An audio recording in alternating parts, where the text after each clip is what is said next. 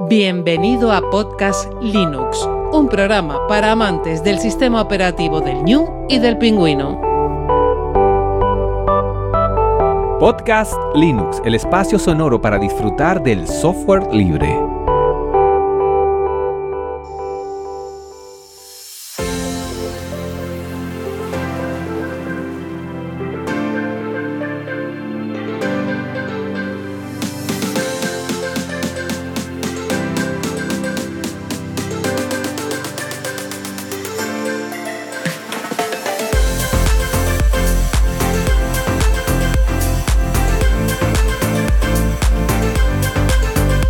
Muy buenas oyentes de Podcast Linux, mi nombre es Juan Febles y hoy tenemos un episodio sobre otra placa de desarrollo.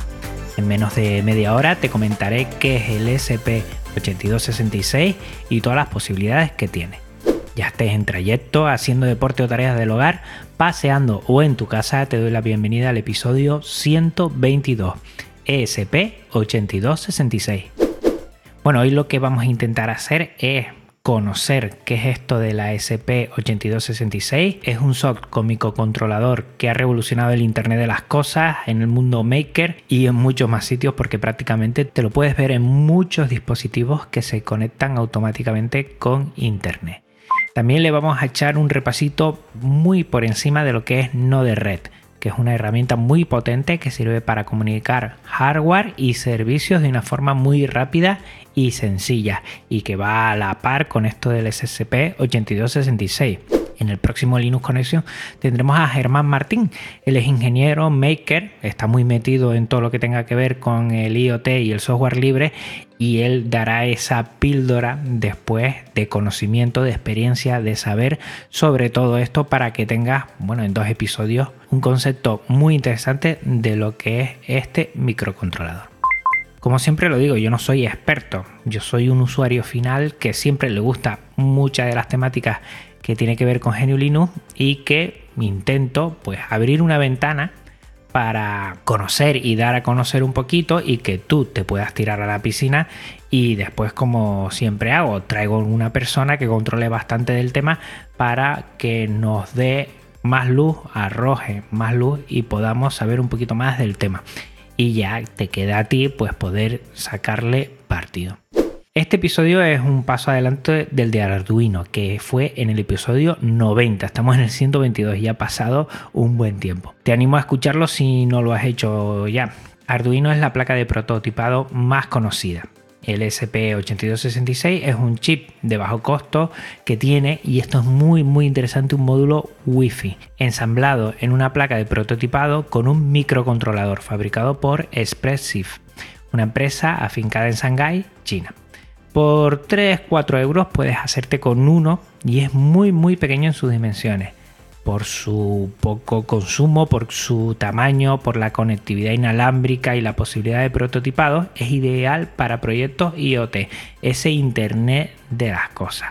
Un ejemplo comercial son los interruptores inteligentes Sonoff que tienen integrado el chip SP8266 y que tú mismo puedes hackear y adaptar a tus necesidades si quieres iniciarte en este apasionante mundo, yo te diría que lo primero empieza por Arduino, yo creo que tener la base y a partir de ahí si quieres dar el salto tienes muchísima información, videotutoriales y cursos en programarfacil.com del gran Luis del Valle que vino en el episodio 91 y la verdad que tiene tanto cursos de Arduino como de ESP8266. Como dice él, esto no es solo copiar y pegar, porque cuando tengas algún problema, cambia algo, no vas a saber qué ha pasado. Entonces yo te animo a que te pases por su web, programarfacil.com, te lo voy a dejar en las notas del programa, veas toda la información que tiene y si quieres seguir indagando, pues métete en los cursos que están fenomenal y son muy instructivos. Las explicaciones que hace son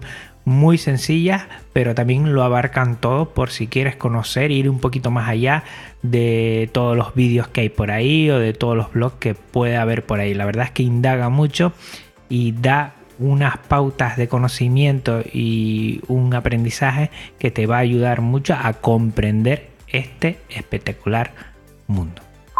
Bueno, ¿qué es lo que hay en un SP8266? Lo primero será la CPU, una CPU RIS de 32 bits. En sí es una Tensilica extensa LX106 y un reloj a 80 MHz. Yo te voy a ir comentando aquí las diferencias que tiene con Arduino. Por ejemplo, Arduino, la placa Arduino 1, que es la principal en la que todos empezamos a aprender, Arduino 1 trabaja un reloj de 16 MHz, mientras que ya el SP8266 lo hace a 80. Ya ves el cambio. Tiene una parte de RAM de instrucción de 64K y una RAM de datos de 96K. El Arduino 1 solo tiene 32K de RAM.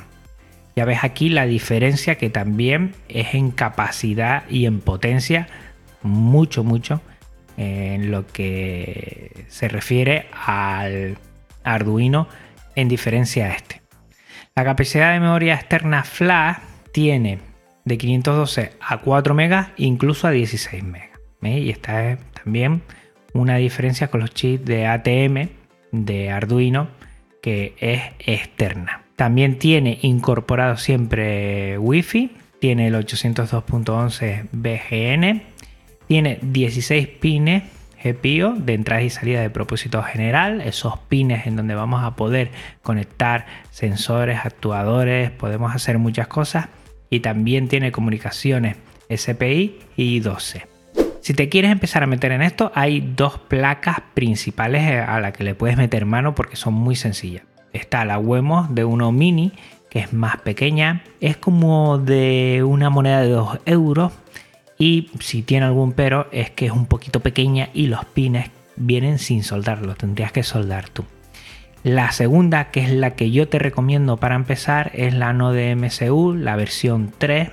Es casi el doble de larga que la Wemo tiene los pines ya soldados, creo que es lo mejor para empezar. Es un poquito más gruesa que el Arduino Nano y un poco más incómoda en las placas de prototipado, que es un poco gruesa y no deja que los pines hembras accesibles a los dos lados en esas placas.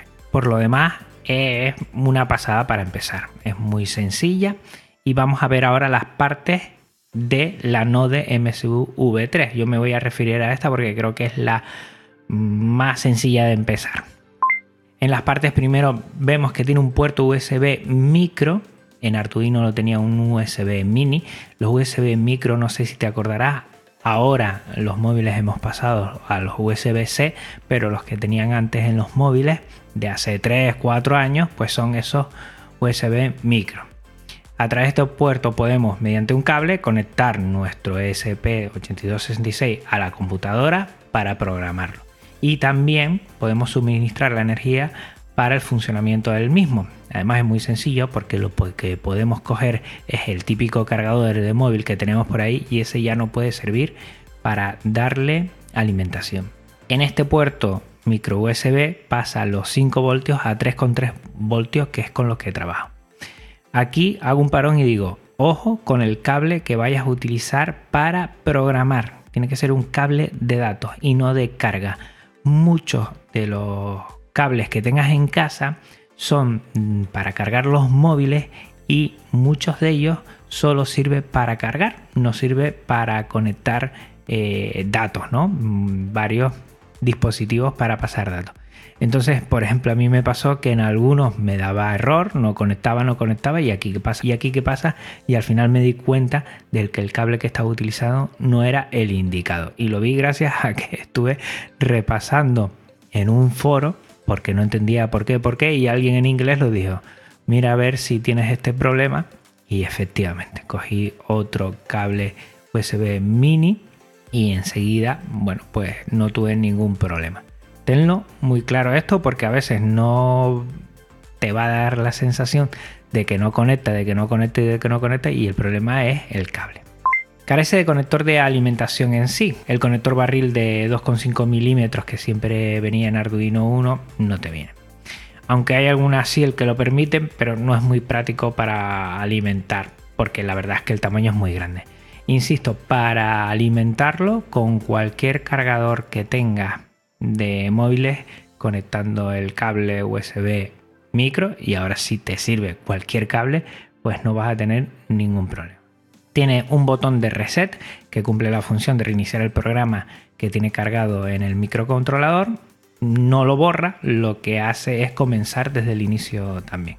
Esto ya lo habíamos visto que lo tenía también en el Arduino 1 y un botón de flash que nos permite cargar un programa firmware, aunque no lo vamos a necesitar desde Arduino IDE. Y ahora te lo comentaré más tarde que una de las cosas muy buenas es que a la hora de pasar de Arduino a SP8266 puedes seguir con la programación que habías aprendido desde entonces. Y esto es una pasada.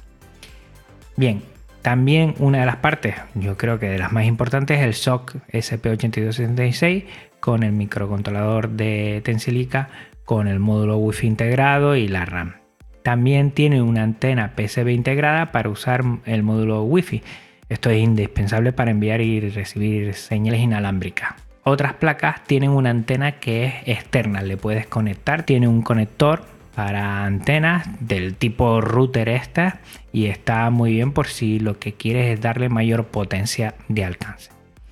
Como dije antes, tiene pines con conectores Dupont macho para facilitar la conexión, como en Arduino Nano, que son hembra en Arduino 1.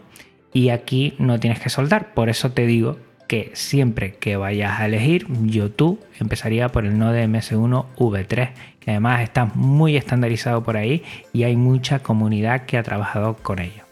Los pines digitales son pines que únicamente pueden procesar voltajes de entre 3,3 voltios y 0 voltios. Tiene 8 en total para esta versión de la placa y todos sus pines digitales tienen capacidad PWM. Si tienes alguna dificultad para entender estas cosas, te remito al episodio 90 de Arduino 1. También tiene pines analógicos, aunque en esta versión solo tiene uno, para bueno, procesar distintos valores de voltaje y sirven para blindar electricidad a los elementos del circuito. Eh, tiene pines de comunicación I2C, que son los pines SDA y SCL y que simplifican la conectividad con sensores y pantallas que utilizan este protocolo, al igual que en Arduino. Y esto es lo bueno, muchas de las cosas te van a servir de Arduino y va a ser eh, solo bueno, un cambio, pero más útil del que tuviste que hacer si no tenías ni idea de Arduino en ese momento. Los pines de energía con salidas de 3,3 voltios, tiene pines de tierra para conducir la corriente del positivo al negativo, cerrar el sistema el pin de reset para resetear desde por ejemplo un pulsador y tiene también distintos LEDs de monitorización de comunicaciones.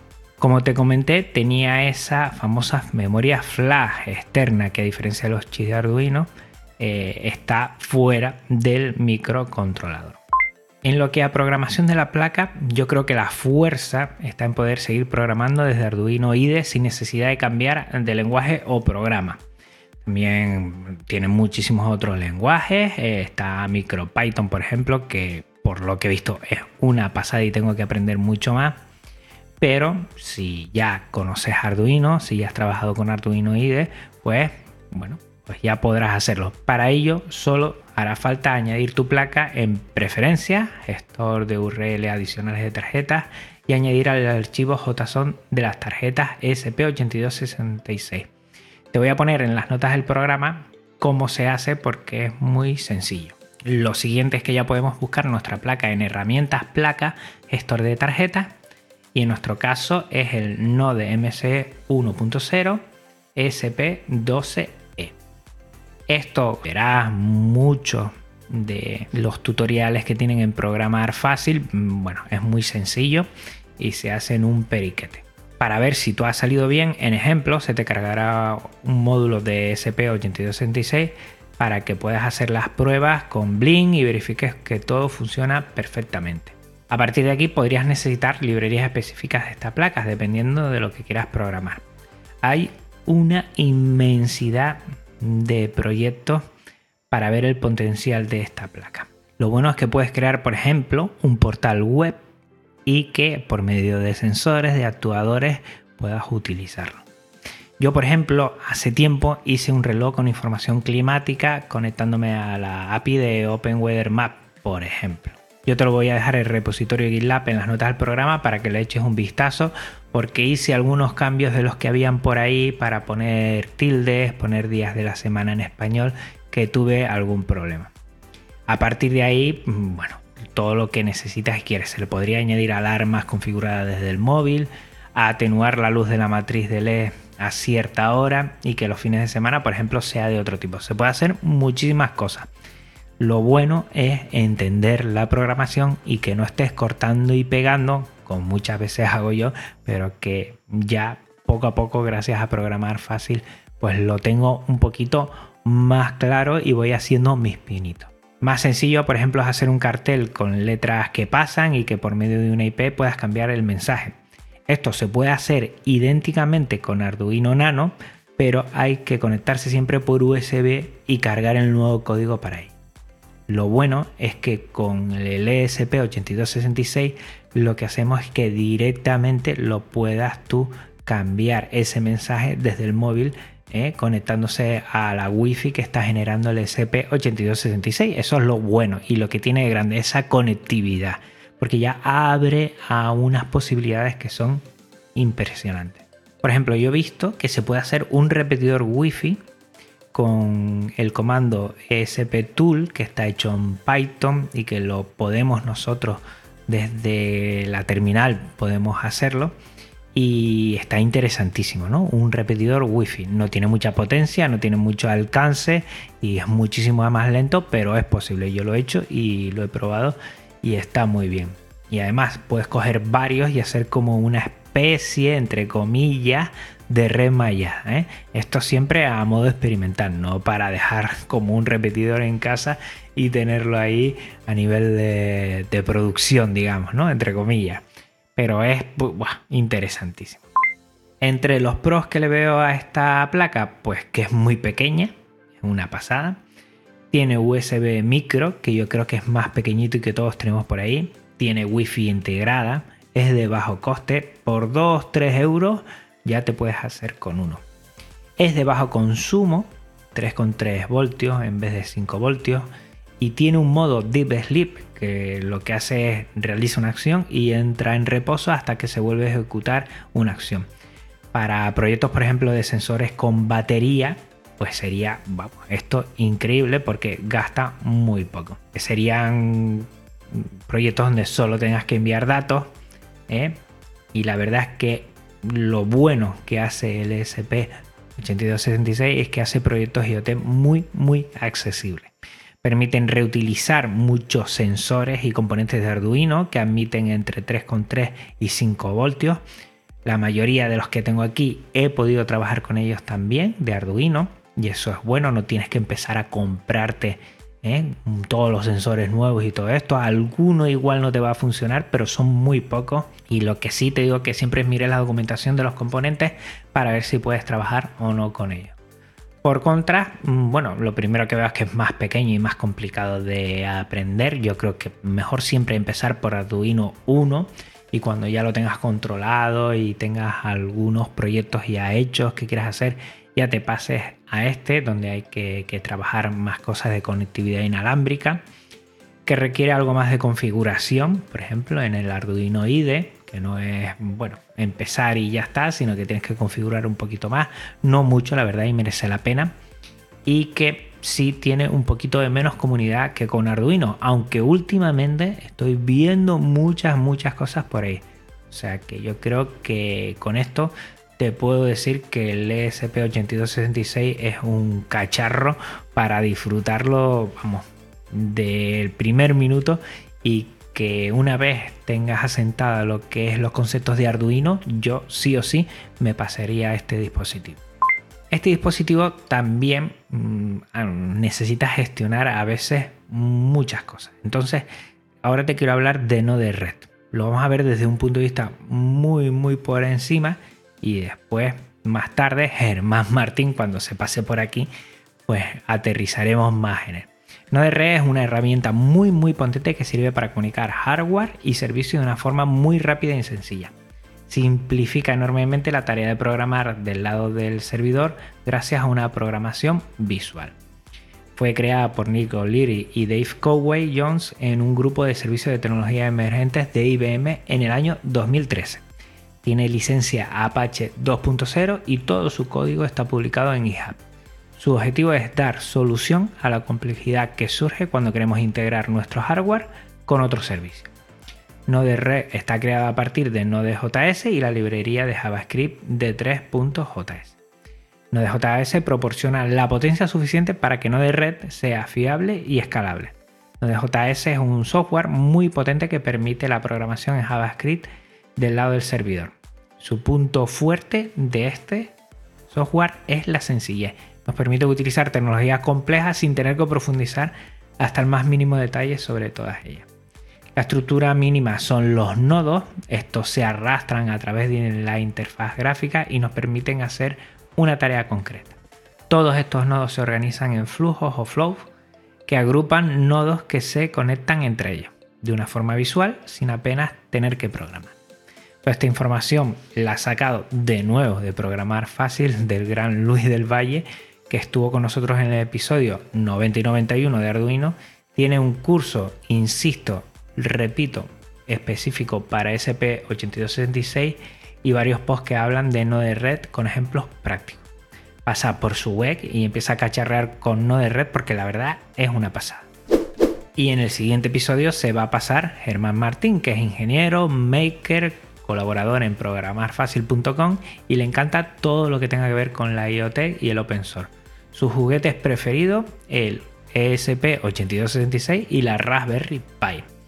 Es uno más de la generación Spectrum, fue en esa época cuando descubrió la programación y era difícil en aquel momento, y lo sé, de conseguir información y contactar con gente con las mismas inquietudes. Desde pequeño tuvo claro que quería ser ingeniero y estudió telemática en la Universidad Politécnica de Madrid. La asignatura que más le gustó fue Sistemas Digitales, donde descubrió que era un microcontrolador. Por aquel entonces un kit de desarrollo era muy muy caro y ahora son súper baratos y muy accesibles, por cierto. Años después compró una placa de Arduino, tuvo la necesidad de conectarla a internet, pero las placas Wi-Fi le costaban más de 40 euros y no era viable. En 2014 apareció una pequeña placa que por menos de 5 euros podía conectar un Arduino a Internet. Eso sí que era interesante. Era, por fin, la SP8266. Gracias al trabajo de la comunidad hicieron posible programar estas placas con el IDE de Arduino de manera autónoma. Esto hizo muy sencillo el trabajo con ella. Seis años después sigue trabajando con estas placas haciendo sobre todo proyectos de Internet de las Cosas. El proyecto en el que está trabajando actualmente es Enigma IoT, su objetivo es conectar sensores inalámbricos creando su propia red Wi-Fi y esto de la manera más económica posible. Pues lo tendremos aquí a Germán Martín en el próximo episodio. Vamos a ver qué podemos preguntarle. Si tienes alguna pregunta, me la haces llegar. Y bueno, que hasta aquí este episodio de hoy, que recuerda que todos tienen licencia Creative Commons reconocimiento compartir igual 4.0 y que también toda la música es Creative Commons Pásate por las notas del programa para conocer a sus autores. Recordar a los oyentes que este podcast se aloja en GitLab, un servicio libre de repositorios Git, y su contenido en archive.org, archive.org, la biblioteca digital libre con contenido Creative Commons.